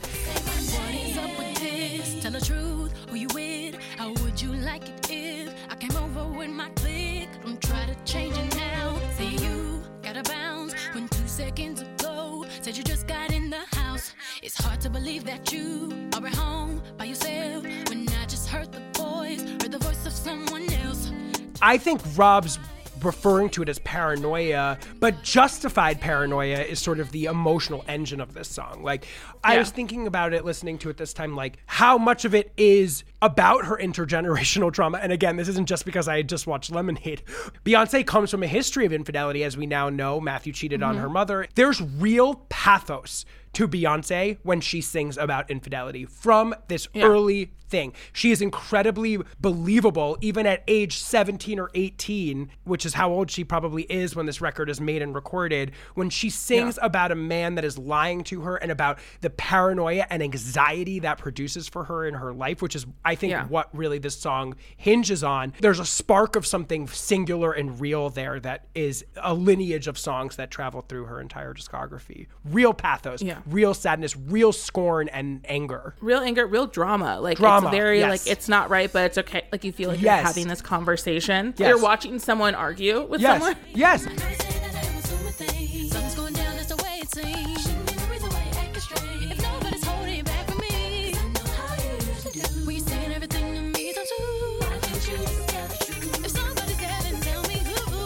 That's something that Destiny Child plays with even more later, where you do feel like you're hearing one side of a phone conversation. Oh my god, exactly that. It's a sad song. It's just like I always think of this as such a kiss off and a fun song to like sing in the club, but this is genuinely a sad song because what it's really Yeah. speaking about is like what lying in a relationship and what stepping out and violating trust does to someone's mind. It takes you Yeah. to like an operatic place of paranoia. And that is what this song essentially is encapsulating, I think. And Yeah. that is a Beyonce tried and true thing. Can I trust my reality? Can I trust you? Why do you lie to me? Why is there dissonance between what you're saying and what you're doing? Where are you? Can you just be straight with me? I mean, that's what Say My Name is really, I think, a euphemism for, which is like, can you just be honest and be straight with me? And Yeah. This is something that obviously runs deep to her because she hasn't even met Jay Z at this point. So, whatever's going to happen in the future of their relationship is still in the future. Yet, even still at this early stage, I'm just utterly taken with how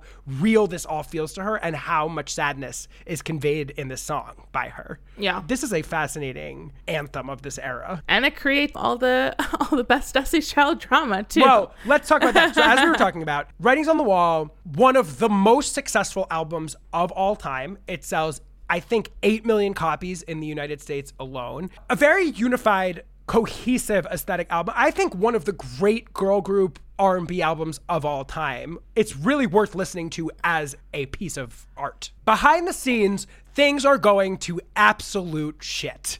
Wall of Destiny's Yes. Child is becoming the biggest group on planet Earth, rivaling Britney, rivaling Christina, rivaling a lot of these white pop stars of this era. What is happening between Beyonce, Kelly, LeToya, and LaTavia, and maybe Mathew? yeah.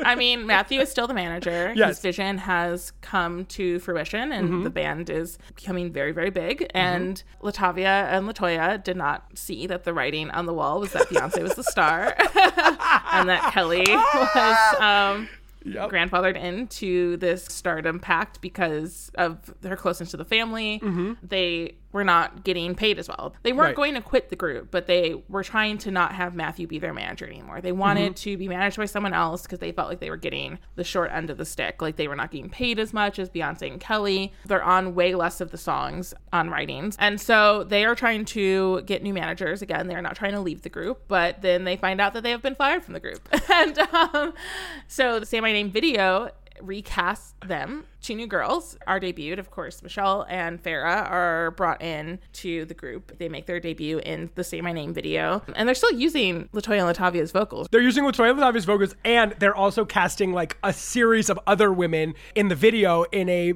purposeful obscuring of who the members of Destiny's Child are besides Beyonce, essentially. Yeah, just real Chaos. real messy.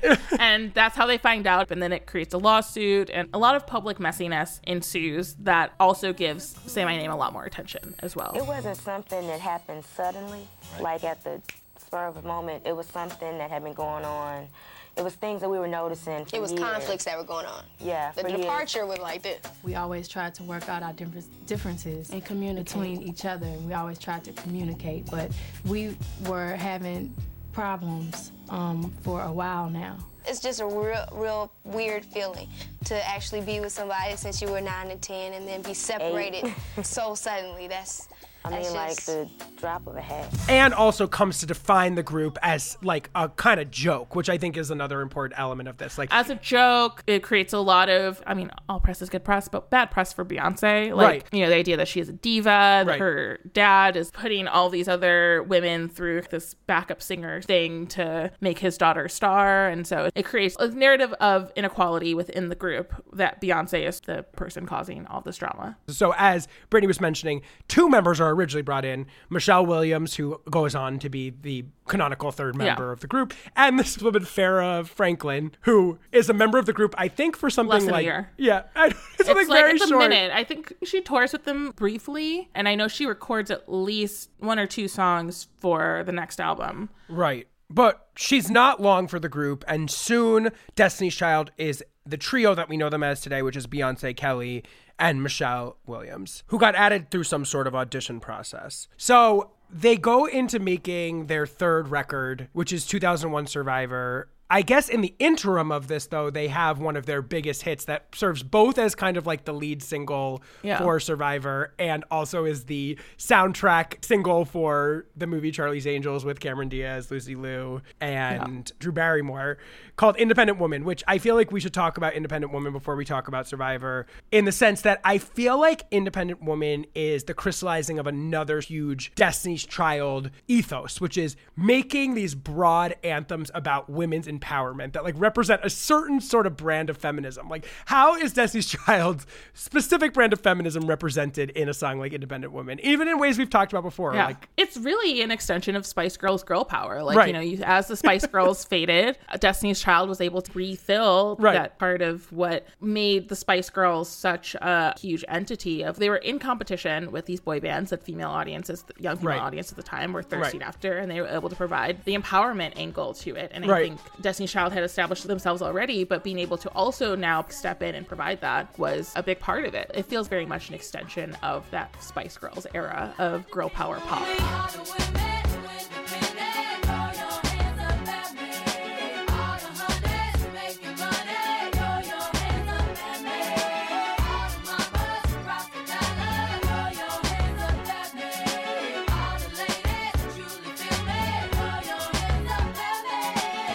I think what also is important to call out about Independent Woman is it continues this theme of money, wealth, making your own money being a very important part of Beyonce's feminism. Her feminism and her feminist anthems always center around the idea that I buy my own things, I'm able to support myself. Because I think somewhere in her mind, it's obvious to me that the idea is that if you don't do that as a woman, you are essentially going to be in an imbalanced gender dynamic in your relationship. And Yeah, for you know, sure. one, one of the famous lines in this song is always 50-50 in relationships which is i think clearly a goal and sort of an aspiration of beyonce in terms of like how she presents herself as a woman in a lot of her music Tell me how you feel about this. Try to control me, boy, you get dismissed. Pay my own and I pay my own bills. Always 50 50 in relationships.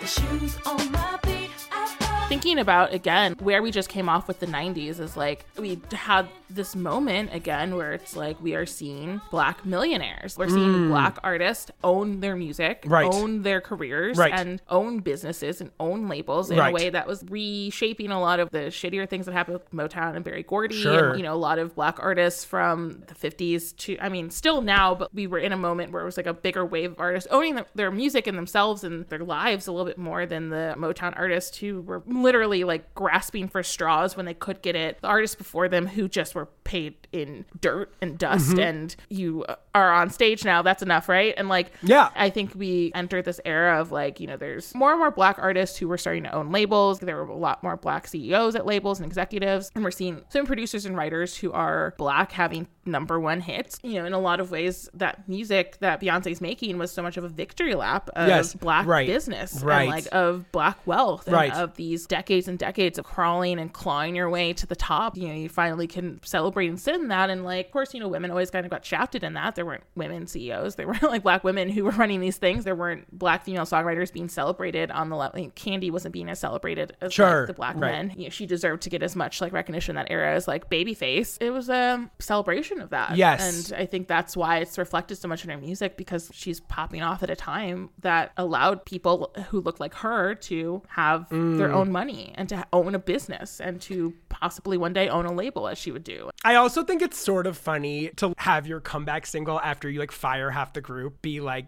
women, Yeah. we're independent and like we get to make our own decisions about our life and wealth accumulation. I was like, that's an interesting irony of this song. Girl power, except for That's real three. girl power. Let's talk about the song Survivor, which is, I guess, technically the second single off of this record. How does Survivor engage with the narrative of the women leaving the group? Like, I couldn't get over, I was laughing my fucking ass off listening to the song because it is the shadiest fucking song of all time, but they're Yeah. still positioning themselves as like these good girl Christians. Like, Kelly's entire verse is like, I'm better than that, I'm better than this, Yeah. I'm not gonna talk shit about you on the internet.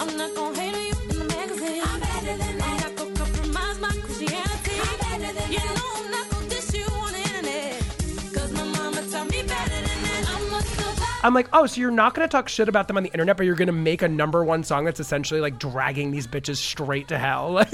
Like, Once again, that's pop, baby. that's real. It's real bad blood between them. uh, Um, literally. Yeah. oh my god, you couldn't, we couldn't escape it. It's just such a funny song. Oh my God, it is so generally. like you said, like it's like I'm not talking shit. However, I'm going to talk shit on this song. It's just like it's so insane as a concept. Um, and the idea that they survived something like you I know. fired. I know, literally, it's so you weren't funny. laid off from your girl But like they really With no believe it. Like they like Beyonce's never sounded up to this point like more hundred percent the conviction. Yeah. Like she genuinely feels like with one hundred percent certainty that she has just survived something biblically horrible and that she has come out on top. Like that's the vibe I get from her on this song.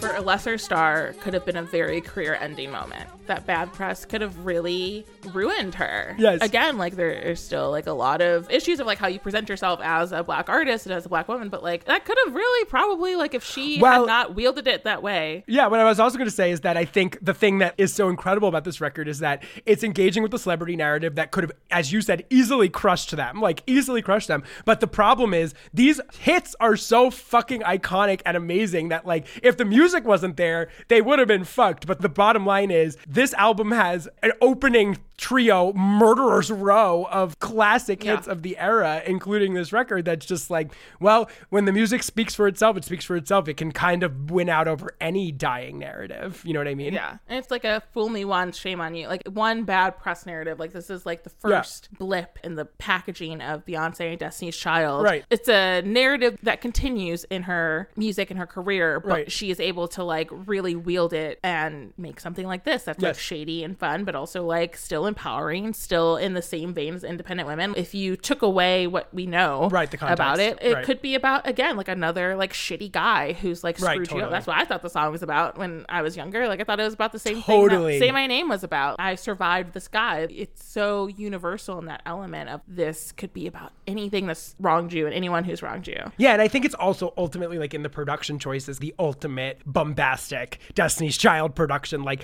those boom boom booming drums and that like Yeah. circular string section. It's like just this swirl of vitriol and pettiness. Pettiness on an operatic scale. That's what i've been trying to get at this whole time. They make pettiness into art in this Yeah. music in a way that is just so delightful and fun. Like it's just it is so much fun. Let's talk about the third I mean, is there a better opening one, two, three punch on a record that you can think of? Independent Woman, Survivor, and then fucking Bootylicious, the third song. And they all give you something different. It's like you've got the feel good independent woman anthem, you've got the revenge fantasy song, and then you've got a song that very uniquely celebrates their blackness, I think, in terms of their corporal form and Beyonce, what she Yeah. represented at the time. This song, Bootylicious, talk to me about Bootylicious and how that presents kind of like a different angle on Destiny's Child. As a Stevie Nicks super fan, Yes. Bootylicious holds such a special place in my heart of like the combination of Beyonce and Stevie Nicks. I couldn't have written better fanfic about. Like it was oh just like the perfect sample of Edge of 17. Mm-hmm. Again, like we're creating language, we're creating words, we're creating things that become part of our pop culture vocabulary that we're able to use and maintain and become such a part of it. It's just like such a fun song. I mean, Yes. it's just such a silly song. Again, like they're having so much more fun now. Like they just sound more youthful. Like they sound more youthful on their third album than they do on their first album. We're like young and we're fun and we're singing about like how you're not ready for this jelly. Like uh, it's just very 2000s of So like we just funny. sing about asses. It's such a great era. We love songs about butts. Like that's just like such a good moment.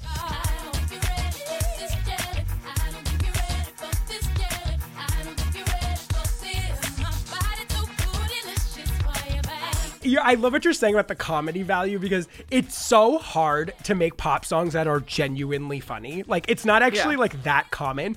Bootylicious and Survivor are both genuinely hilarious songs. Like they are really Yeah. funny. It is so hard to make songs that are funny but not a joke. Yes, exactly. Exactly. It's still cool. These are still like the most state of the art pop records of this moment, too. That's the other thing. But at the same time, Bootylicious was kind of like an emblem of a certain era. I mean, Yeah. obviously, it is genuinely comedy in and of itself to look back and think about Jennifer Lopez and Beyonce at this time representing some sort of curvaceous body in the media. But that Yeah. was the thing that everybody was Yeah. talking about at that time was that Beyonce and Jennifer Lopez both were women of color who had butts. And that was like a huge deal. And this song was taking that narrative and going, yeah, we do. And like, that's beautiful too. And that was kind of a powerful statement in the era of the Britney Spears body. It's a real clear wow, we let these two women of color slip through the cracks of like standards of beauty. But like, let's point out what makes them so different Right. from the other women. like And also, you look back on it now and you're like, they don't look that different. Like, they're both absolutely like fucking. Like so it's like thin. So, it's so crazy what yeah, like it's just like so insane. it really lets you know like why we're so fucked up as a generation that like that was It- what I was mean, sold yeah, to us. Like we really- really like there's no wonder Yeah. that we are like all fucked in the head from this. And again, it was like this is the benefit that a lot of, uh, not to say that these artists are any less talented than a lot of their contemporaries, but it's like the advantage that Beyonce had, that J Lo had, that again, like Halle Berry, Bean, and Lucy Liu is like they Right. all were able to appeal to white audiences in a way where they had enough features where they were just deemed exotic. Right. You know, remember people Totally. loved calling right. people they were the most exotic? accessible version within They were the accessibly exotic. Right, right. Uh, which, what a time! I mean, it's it's crazy. What a time it continues to be. I mean, we're we're making slow strides, I guess. Yeah. maybe.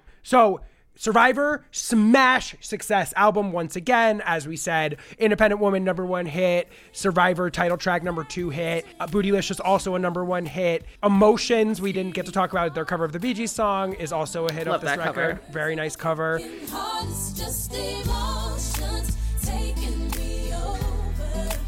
Caught up in sorrow, lost in the song. So after Survivor, though, the first epic or the main epic of Destiny's Child sort of comes to a conclusion. They all go off on solo careers. I don't know if you've heard some went better than others. Um, You don't say. so in the next couple of years, Beyonce obviously ventures off to a massively successful solo career, which begins in earnest with appearances in films like The Fighting Temptations, Austin Powers and Goldmember, etc., and then obviously culminates in her smash success debut record Dangerously in Love, which we will be talking about on next week's episode. The other girls also go off and have solo careers during this period that are slightly less huge. Of course, Kelly has a huge hit with Nelly called Dilemma. She releases a solo album called Simply Deep that has a few minor hits. Michelle also takes on some solo endeavors. And then, surprisingly, in 2004, after Beyonce has officially become the biggest new solo artist on the planet, she comes back and records another album with Destiny's Child in 2004, post Dangerously in Love. Did you think Beyonce would return to Destiny's Child after having the explosive success of, of Dangerously Absolutely in Love? not. 'Cause no one else did. Why do you think she did that? What do you think that says about Destiny's Child generally? I've thought about that a lot, actually. And I think it's similar to Michael still doing stuff with Jackson 5, like it's family. I think she wanted to be back. I Hmm. think there was unfinished business. They only released one album as the trio. Right. I, I think she wanted to leave the legacy off on a, a better note. The only album with Michelle was so much a response to right. The end of the prior quartet of Right. Destiny's Child. Right. I think that there was still a lot of love for Destiny's Child, its family, and also I think it was just to kind of end the Right. legacy off on a better note. Mm-hmm. Give it a denouement of some sort. Yeah. Do you think we can hear Beyonce's solo career influence on the music on Destiny Fulfilled? Do you feel like there's ways that her success and whatever she did in the creative process of making Dangerously in Love is reflected in a Lose My Breath in a Soldier, et cetera, et cetera? Yeah, I mean, I think it's way more adult generally. Right. I think mm-hmm. they're coming into this album as women and as grown women and as grown women who want to sing very grown women topics. Like, Yes. as a group, they didn't really have the same type of maturity curve narrative that mm. other artists had. And so I think being able to, again, come off this very blanket statement, empowerment of a lot of the music to create this like really dynamic, provocative songs that are super sexy about like Right. really adult relationship problems. Destiny Fulfilled, like this was like them sort of being able to be like, we can give our all to this one more time. Mm. And make this type of album together and then really go on our ways. You know what's interesting? I thought about this is that Lose My Breath and Soldier aside, which are both in their own ways like traditionally bombastic Destiny's Child singles.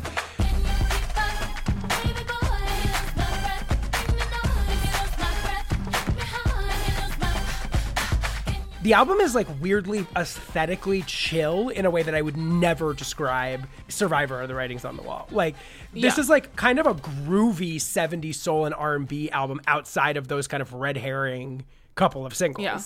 Oh yeah. And it's very much even more so about the joys of monogamy. like it's like Exactly. Well, that's the thing. I mean, da- that's what because that's what Dangerously in Love is essentially about. When I think about Dangerously in Love as essentially an ode to, as you said, the joys, pleasures of monogamous love, I think this record really reflects that in a way that the early Destiny's Child albums don't, which makes me also highlight how involved Beyonce truly is in the creative process of these songs because they're so clearly a reflection of like where she is in her journey as a person. Yeah, and I, I wonder too how much of repartnering with Michelle and Kelly allowed a little bit of the idea that it was just going to be her and Jay Z. Right. You know? Like I, I wonder if that allowed that to be like blurred a little bit. Mm. There was the risk of her music career becoming too intertwined with Jay Z too early on. I see, I see, I and see. not on her own terms. Like she could have easily been overshadowed by her very celebrated, Right. already legendary Right. boyfriend. Yeah. And I think to kind of come back and do this album where there's an absence of Jay Z.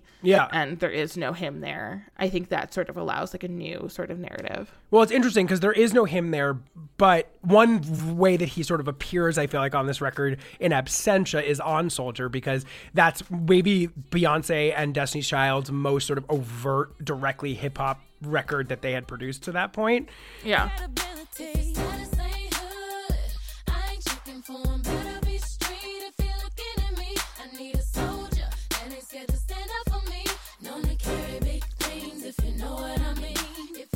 It's obviously reflecting a lot more of those kind of current rap trends that were Right. happening right then, Right. like more of the southern rap that was Right. really, really taking off. That I'm sure they probably wanted to do like, so much harder than anything that they Totally. done yet. Them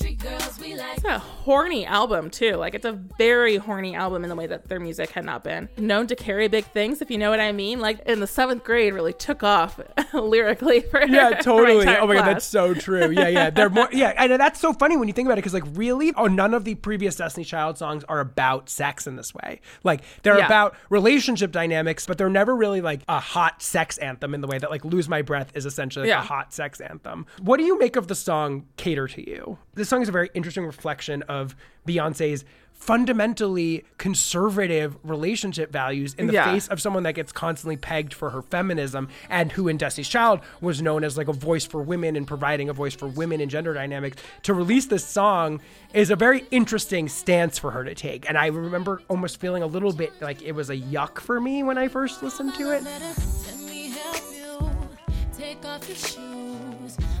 Off your shoestrings, take off your cufflinks. You wanna eat? Let me feed you. Let me run your bath water, whatever you desire. Some of my least favorite like Beyonce songs are like how great is it to be a wife?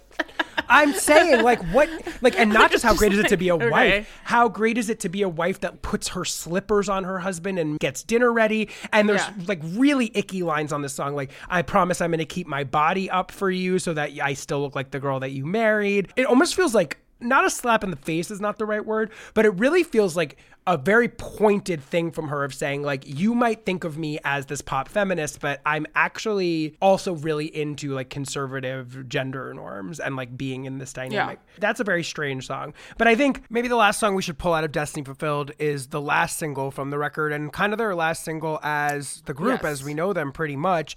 The song Girl, which is this sort of lovely neo soul ode to their friendship. this is like the one thing that I wish they had done more of. Like I love this song. This is like one of my favorite favorite Destiny's Child songs. It's such like a, a soothing song in a lot of ways. It's just like Yes. really pretty and it's just I like, agree. really just smooth. Girl, I can tell you've been crying and you're needing somebody to talk to. Girl, I can tell he's been lying and pretending that he's faithful and he loves you.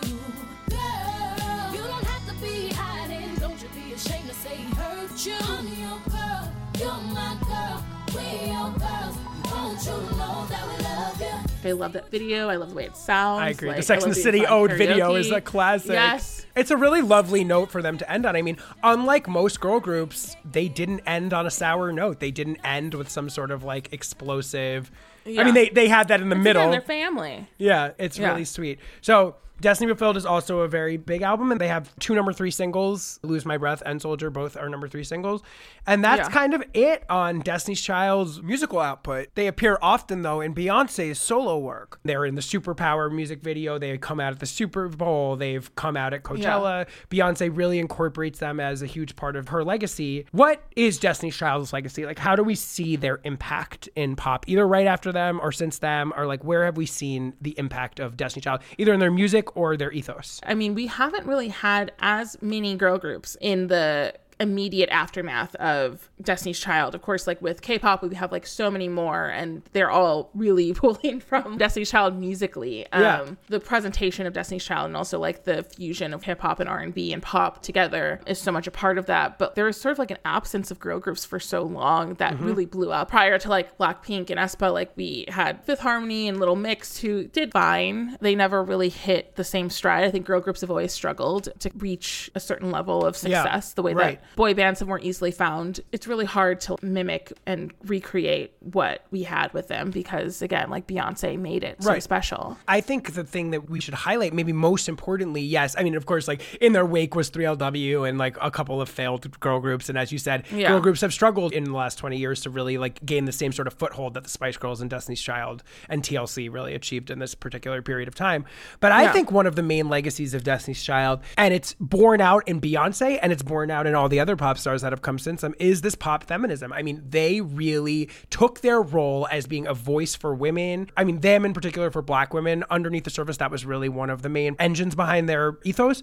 But I really do think they created a new take on pop feminism and girl power of being this independent woman who takes care of yourself and sort of celebrating yourself as this powerful, fully embodied, financially independent business owning woman that I do think we see traces of in Lady Gaga, in Rihanna, to be obviously majorly throughout Beyonce's career. I feel Yeah. like that's kind of like the vibe of Destiny's Child that has like kind of reverberated through pop, both through Beyonce solo music and through the rest of pop. Like their whole thing was like independent women, like we are women, we stand up for each other. Even though if the group didn't always like reflect this in the way that they actually Yeah. interacted with each other, that was the message that they wanted to put out there was that like Yeah. women should be able to like stand on their own and feel empowered and can lift each other up. And I think that's what Beyonce returning for the final album sort of says in like spirit. I think that's kind of the thing that I think of when I think of like what Destiny Child's legacy is. Yeah, and so much of what they did too is bring sometimes like a weird and sometimes troubled history of black female vocal groups Right. to a really incredible place. Right. They sort of were able to bring that history and fold in that history, but bring it to a much better place. They had this uniform quality to them. They had this uniform presentation to them where they moved as a unit. They moved as this group that wore matching outfits, and they were able to also be liberated in their sexuality, and they were mm-hmm. able to make the themes of independence that the girl groups that paved this way for them didn't always have the ability to, and also do that in the way that the girl groups who had more short-lived success weren't able to profit off of and make into more lasting, enduring careers. And so we'll never see another group like them. I don't think. I don't think we'll see this sort of same narrative. We only get one Beyonce. It's a good thing the Earth burns in like 30 years because Yeah. then maybe another Beyonce emerges. But like, you know, we only get one.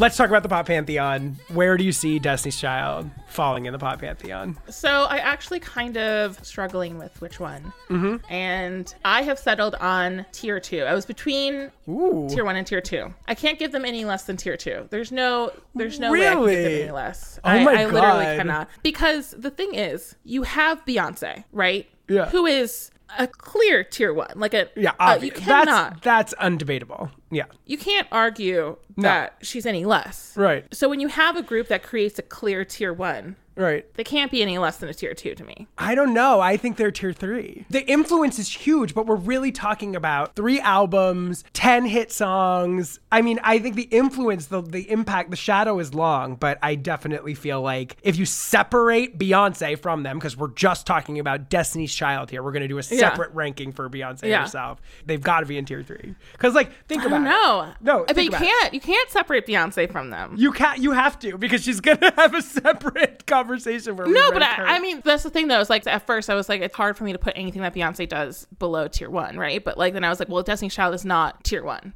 That's No. just like No, they're you know, not. But they're listen, not. let me just talk to you about tier three, okay? One to three albums or eras over at least a half a decade that spawned numerous hit singles. Bullseye, yes. One to three albums, five to ten genuine smash hits. At least one album that had a major impact with many hit songs. I'd say they had two, maybe three of those. Defined or helped define a very specific moment, yes. Very well known and meaningful to anyone who was of prime age when they were having their moment, yes. Oh wait, here's a question for you. How many Destiny's Child songs do you think are recognizable to a 16 year old? I don't know. I'd probably say like four or five. Yeah. What do you think? Independent Woman, Independent Woman, Bootylicious. Survivor, Bootylicious, Bootylicious being sampled in a current single right Mm-hmm. now that's taking off on TikTok. The fact that Bootylicious samples another song and it's the Bootylicious version of that other song. that is the sample. okay, but I'm just okay. yes, Um, that. But like, Say My Name. listen, listen. Tier two. Okay, this is tier two, and this is why I just don't think they fit this totally. Is that highly relevant in producing numerous, at least 15 genuine hit songs over a decade. They didn't make it that far. Their career was 98 to 04. That's six years. Generation defining. Yes, I would give them that. A successful reinvention or musical image overhaul, I don't think that they had that on their own. I think they could tour arenas, but that's mainly because of Beyonce, I think, at this point. Legacy largely Yeah. set in stone. I agree with that. I don't know. I mean, I see what you're saying, but like, I don't think that like they'd put Destiny's Child in a headlining spot on the Super Bowl in 2022 by themselves. I just, I don't know. I think your nostalgia is overtaking you here in this moment. I have to don't be honest with you. Brittany, I, I have to be honest with you. I think you're letting your perspective as a millennial overtake your better judgment. I don't know. I just, I really. I, I'm sorry. I know. It was so short. It's so short. We're talking about six years. They fit in that category so squarely. we're me. not including Girl's Tyme. What Yes. about oh, I say forgot yes? the reinvention from Girl's Tyme into Destiny's Child, of course. One of pop's most famous. I just it's hard it's really really hard to think about Destiny's Child separate from Beyonce in a way that I think is really crucial to how I'm ranking Destiny's Child. It's just like so key to everything. I think Destiny's Child is included in Beyonce's ranking, but I don't think it's vice versa. That's how I see it. I think you can't think about Beyonce's career without thinking about Destiny's Child, but I think imagine if Destiny's Child had ended and there was no Beyonce career. It's just that's another that's another universe. The legacy you're talking about that has created Destiny Child to have this outsized legacy is Beyonce's subsequent solo success. Yeah, I, I think like the thing like this is the same thing with like One Direction too, right? Where I was like, it's hard to separate it from what they created after because that is so much of the legacy that you leave behind. Right. not every vocal group leaves behind that type of legacy. You're not guaranteed a Beyonce in your group. You're not guaranteed a Justin Timberlake out of an NSYNC, and you're not guaranteed a Michael Jackson out of a Jackson Five.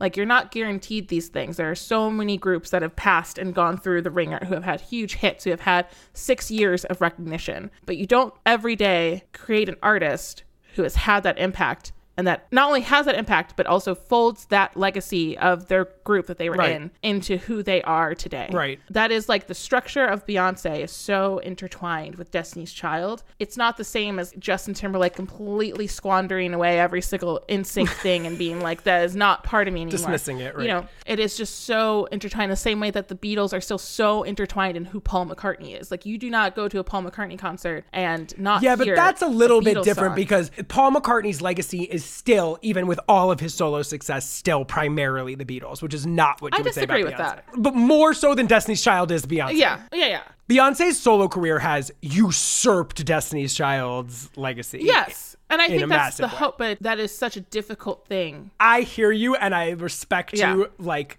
no other, but I just I can't. I just feel like I have to think of this in isolation. I get what you're saying, but I also just feel like it was 6 years and it was very Yeah. short lived and that, that's hard to for me to put in the it's just two. like that the isolation is not my brain's not letting it happen Are we The at an impasse? Are we at an impasse? have we reached an I- impasse? I'll give like a, a two and a half. Wouldn't that? Wait, yeah, it's two and a half. I can't count. okay. All right. We'll see what I do in post. we'll see what I I do in post do. I production. can't do math. Um, so two and a half is correct. I can't Okay. do math. I think we might not agree on this at the end of the day, and I Like I see what you're saying. I respect you so much. I'll just leave it at that for now. Yeah. Last question for you: What is an underrated Destiny's Child song? One we have not yet discussed, perhaps that we could send this podcast out on. I'm a Destiny Fulfilled girl. Like I really, Mm-hmm. really love that album, and I think that was also like part in my life where I was really starting to like really love music, and that Yes. album Right. was part of that. Yes. And I would say T-shirt is a song that I always really loved. Like that was like the ballad on here. That's like such a sexy song. Beyonce was definitely in her like creamy, sexy era during this period Yeah. of time. All right, Yeah. let's go out on T-shirt. Brittany Spanos, thank you so much for coming back on the show. Thank you. Thank you for having me. Of course. Again. You're not here. I sleep in your t-shirt. I wish you were here to take off your t-shirt after we make love. I sleep in your t-shirt. Wake up in your t-shirt. All right, that's it. Destiny's Child. I'm sorry to Brittany, but I am going to put them in tier three. The judgment is rendered, but I want to say thank you so, so much to the wonderful, incredible, insightful, brilliant Brittany Spanos for being my guest on this episode. Please, if you are in Los Angeles, come out to Gorgeous Gorgeous this weekend, Saturday, July 16th at Resident in downtown LA. The link for tickets is in my bio. Please follow us on social media at Pop Pantheon Pod and me at DJ L-O-U-I-E X-I-V on both Twitter and Instagram. Get in the Discord channel, rate and review Pop Pantheon wherever you listen to podcasts. Thank you so much to Russ Martin for all the help he provides in supporting making this show happen. And come back next week where we will be discussing part one of Beyonce's solo career. And until then, you guys have a wonderful life. Bye bye.